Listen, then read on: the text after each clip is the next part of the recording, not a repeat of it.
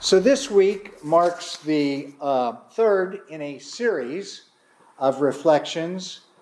And uh, to remind you, uh, two weeks ago I shared uh, in our endeavor to follow Jesus on the way of radical love that some of the characteristics or attributes I think that are important to be a follower of Jesus.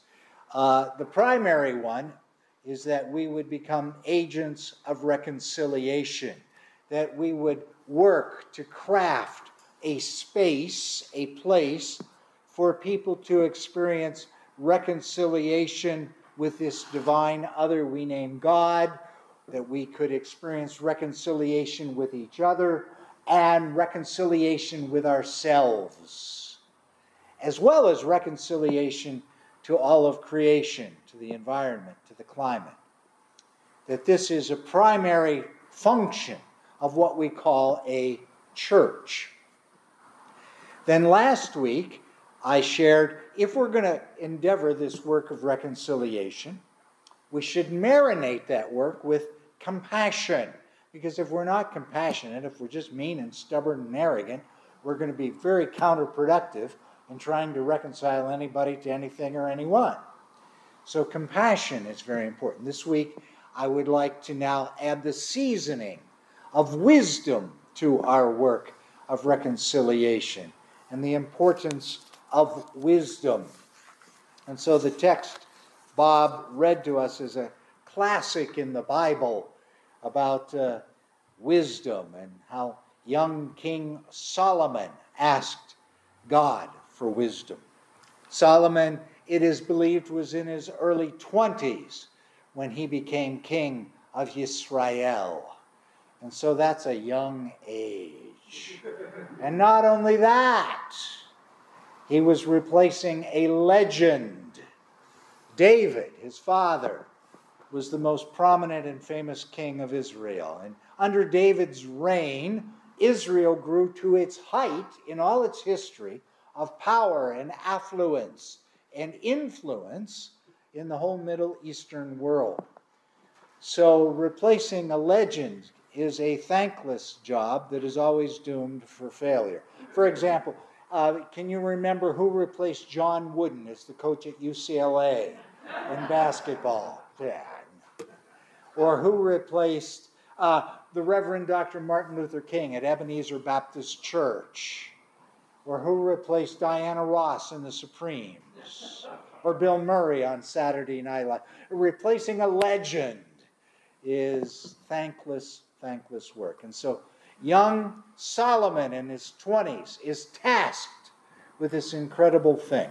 Now, Solomon, the Bible says, was the wisest man that ever lived. And he was a pretty smart kid because he realized the great source of his father David's power and success was in David's relationship with God.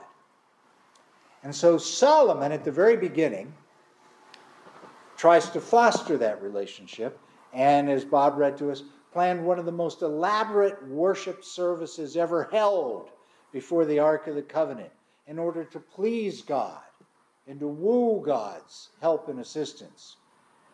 And it did, it worked. And so in a dream, God comes to Solomon and says, Well, well done, kid. What do you want? I'll give you whatever you ask for. Now, can you imagine being in your early 20s and the almighty, powerful God says, I'll give you whatever you want? That's a scary proposition. If I was in my 20s and God said, What do you want? Ask for what we would all be in big trouble. But Solomon very wisely says, Give me an understanding heart that I might actually serve the people you've entrusted to my care. Now that touches God's heart. And God says, Oh, well done, kid. In fact, I'm not only going to give you that, I'm going to give you wealth, I'm going to give you prosperity, I'll give you all the things you didn't ask for. And so, this wisdom or understanding heart is very important, I think, as we try to follow Jesus. Now, Helen Luke, who is a, a writer that writes a lot about Dante and Dante's epic poem, the Commedia, uh, the Inferno and the Purgatorio and the Paradiso. Uh, Helen Luke writes that Solomon is not asking for head knowledge, not the kind of wisdom that would impress others, feed his own ego, or win large sums of money on jeopardy. Solomon is asking for heart knowledge, which is laced with compassion. So, how would we define this heart knowledge or this compassionate wisdom, I'll call it? Well, as I've thought about trying to, how do we explain this? Uh, this week, as I thought about it, the, the words of Supreme Court Justice or Potter Stewart in the 1964 case Jacobellis versus Ohio, which was a, a Supreme Court case uh, exploring pornography Potter Stewart says, Well, I know it when I see it. And I think that's what compassionate wisdom is like. It's like pornography. We know it when we see it.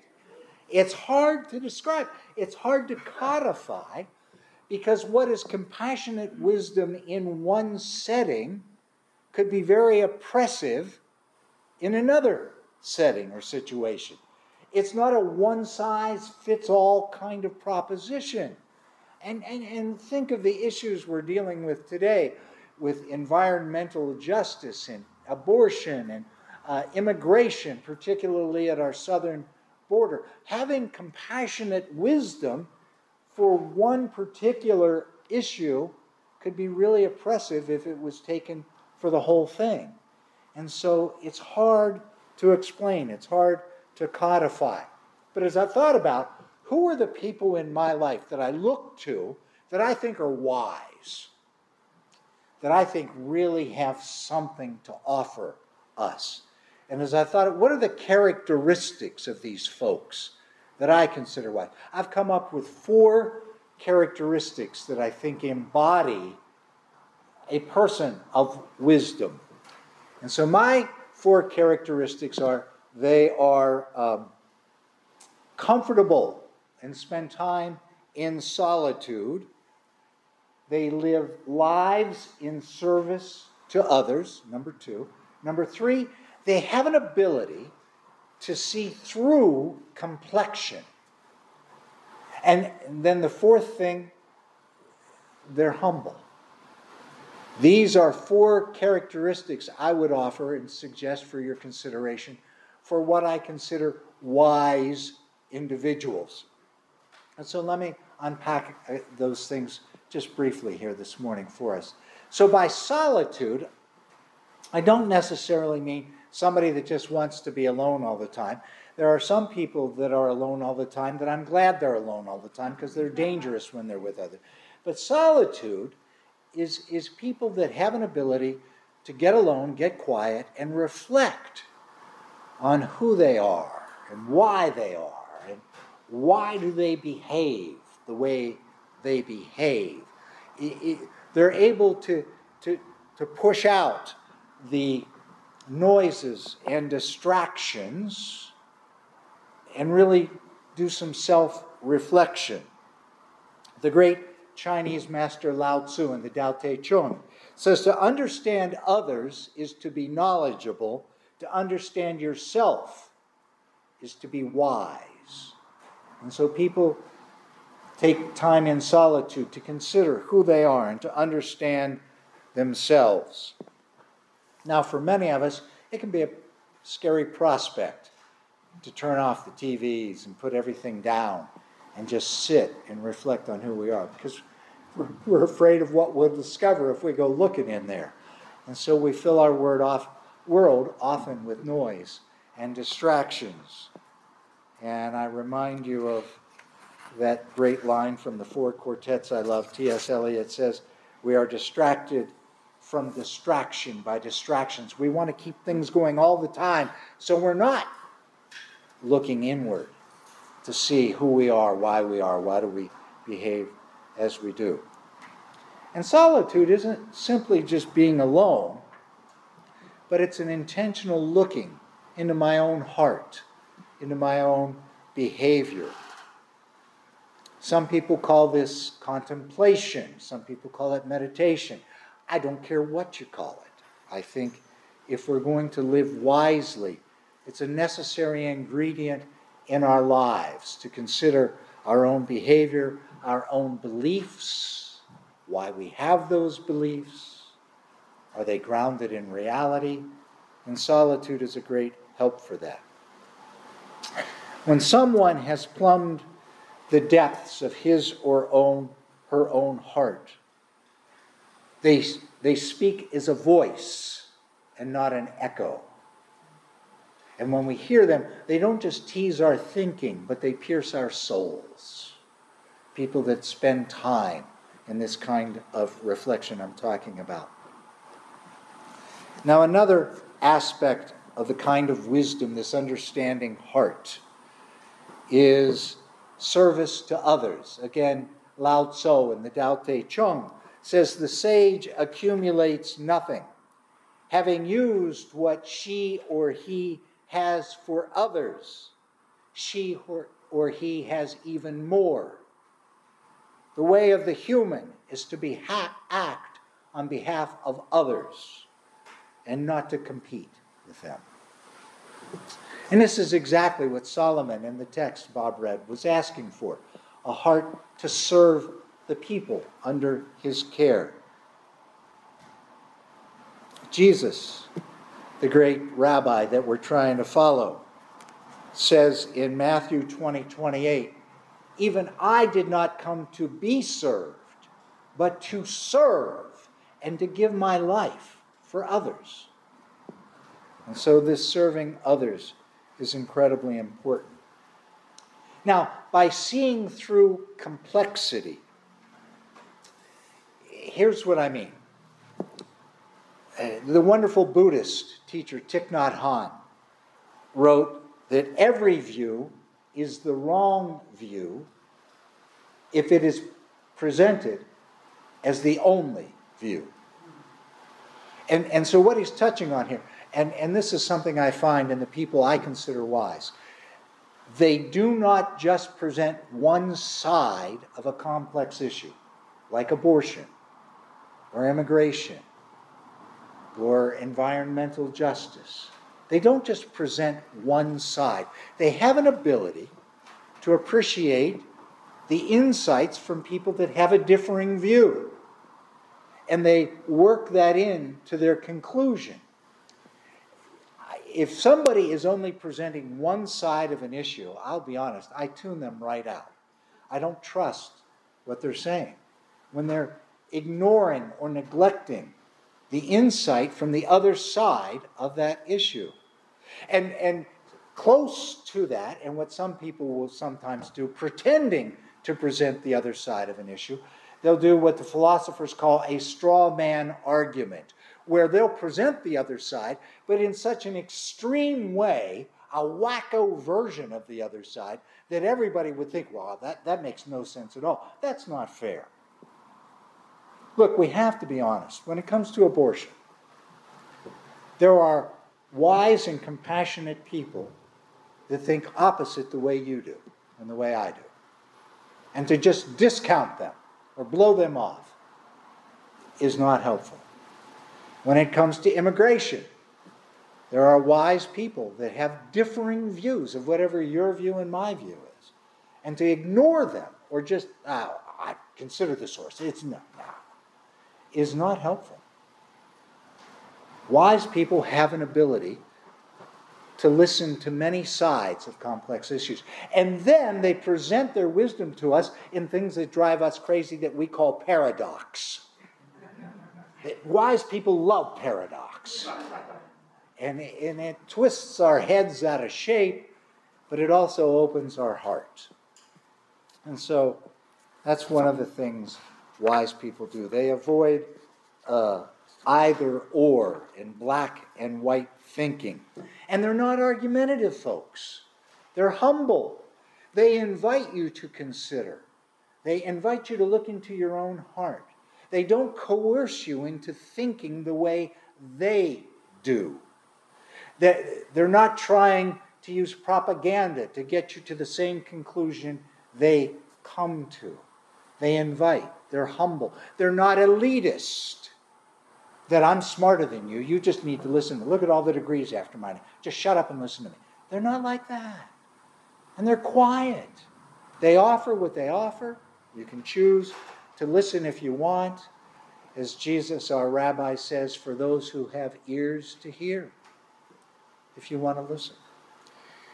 Kahlil Gibran, in his book, The Prophet, says if he or she, the teacher, is indeed wise, she or he does not bid you enter the house of their wisdom, but rather lead you to the threshold of your own mind.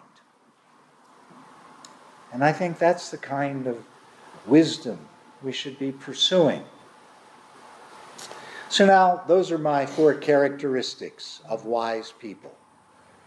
They spend time in solitude, in reflection and contemplation. They serve others. They have an ability to see through complexity. And they are humble. Now, whether you agree with those four things or not, the real question is how do we become wise? That's the real question. And what's been so helpful for me are words that were written by a Greek poet 2,500 years ago, Aeschylus, the great playwright. In his play Agamemnon, 2,500 years ago, this Greek dude wrote these words that have become almost a mantra for me. He or she who learns must suffer. And even in our sleep, pain that cannot forget falls drop by drop upon the heart, and even in our own despite comes wisdom to us by the awful grace of God. So, what Aeschylus is presenting for our consideration is really the only way anybody ever becomes wise is through our suffering through it's through hardship, when we go through a season of suffering and then look back, it breaks us open. Now, sometimes suffering just makes us mean and bitter. It just does. And sometimes it opens our heart to become more understanding and compassionate. And what is the difference between those things? And I would suggest it is that phrase, the awful grace of God. But first, I want to talk about how does suffering possibly help us to become wise? And to help understand that, D.T. Suzuki, the great Zen master, in line with Aeschylus, Suzuki says this For the more you suffer, the deeper grows your character, and with the deepening of your character, you read more penetratingly into the secrets of life. All the great artists, all the great religious leaders, and all the great social reformers have come out of the intensest struggles. They've fought bravely, quite frequently in tears and with bleeding hearts. Unless you eat your bread in sorrow, you cannot taste of real life. So, what Suzuki is saying, in line with Aeschylus, suffering can enable us to live wisely, and the unique bread suffering has to offer is real life, reality. See, suffering has the ability to shatter the illusion that I am the center of the universe, that I'm all that in a bag of chips, so much better, so much bigger, so much smarter. So it just shatters all that. And it opens our it can open our heart. And so, like I say, it can make us mean and bitter, it can open us up.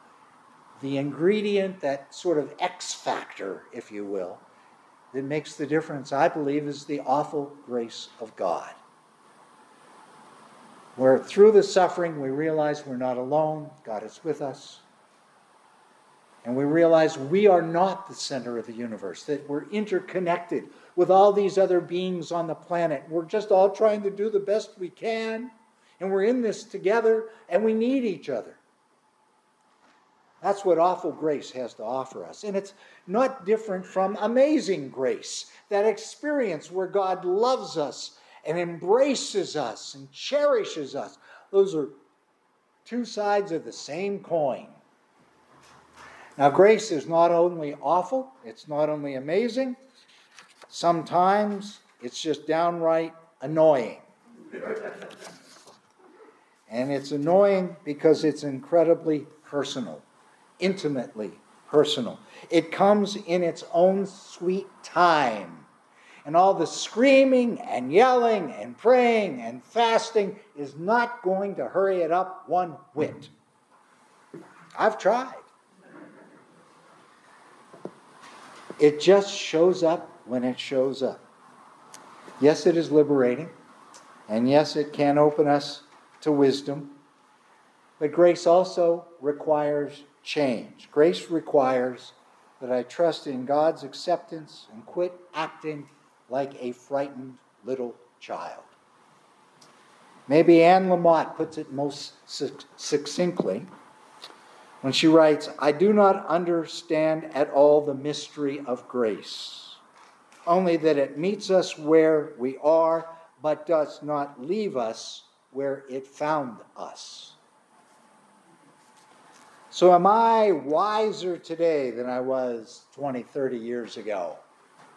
After years of studying the Bible and theology, and practicing as a minister, and praying and reflecting, am I any wiser today? I suppose that depends on who you ask. I'm sure there are some of my older friends that think I've turned into a flaming heretic and I'm hell bent for or hellbound or whatever, that I've just gone crazy. And then there's other friends of mine that think, well, I outgrew the immaturity of my early faith, and now I'm in mature faith and I'm wise. Well, who's to say? I don't. I'll leave that to God. I think at the end of the day, here's where I'm at. I'm older, I have many more questions than I have answers, and I'm comfortable with that. And I find that I seem to be nicer to people than I was years ago. I, have learned what demons certainty can make of us. When I knew I was right, absolutely sure, I was not very nice. And now, having many more questions and answers, I feel like I'm a much nicer person. But you'd have to ask the people that encounter me day to day. I think at the end of the day, though, Justice Stewart Potter had it right. Like pornography, wisdom is just one of those things. We know it when we see it. And so it is my prayer that you will see some wisdom in your own life. May it be so. Our final uh, benediction or words of wisdom, I'm going to give that over to Howard Thurman. Howard Thurman was a wonderful civil rights leader. He was friend with Martin Luther King Jr.'s father, and he was a mentor to Martin Luther King Jr. And Howard Thurman wrote this There is something in every one of you that waits and listens for the sound of the genuine in yourself. It is the only true guide you will ever have. And if you cannot hear it, you will all your life spend your days on the string, on the ends of strings that somebody else pulls.